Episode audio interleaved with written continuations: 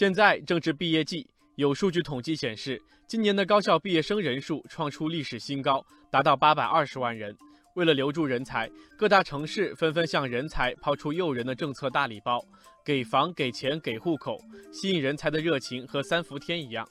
就在昨天，北京为了吸引人才，也推出了重磅举措，在人才住房上开出了优惠条件。优惠条件大致包括以下三类：发放租房补贴、专配公租房以及提供购房支持。值得一提的是，经过市级人才主管部门备案引进的非经济优秀人才及境外个人，包含港澳台的居民，只要家庭成员在北京市没有住房的，就可以购买用于自住的普通商品房，也可以申请购买一套共有产权住房。总的来说，就是人才住房新政并没有限制户籍。听到这里，不少网友纷纷留言点赞。网友清茶说：“能够放开户籍限制，吸引人才住下来、留下来，可谓诚意满满，力度超前。”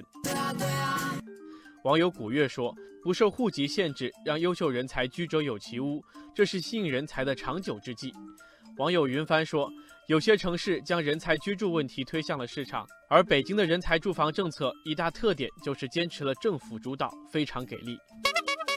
与此同时，也有不少网友在担心。人才住房新政是否会为楼市带来波动因素？网友清音说：“人才住房新政本来是件好事，购房门槛在一定程度上有所降低，但这是不是也会让一些投机者间接越过限购的约束？”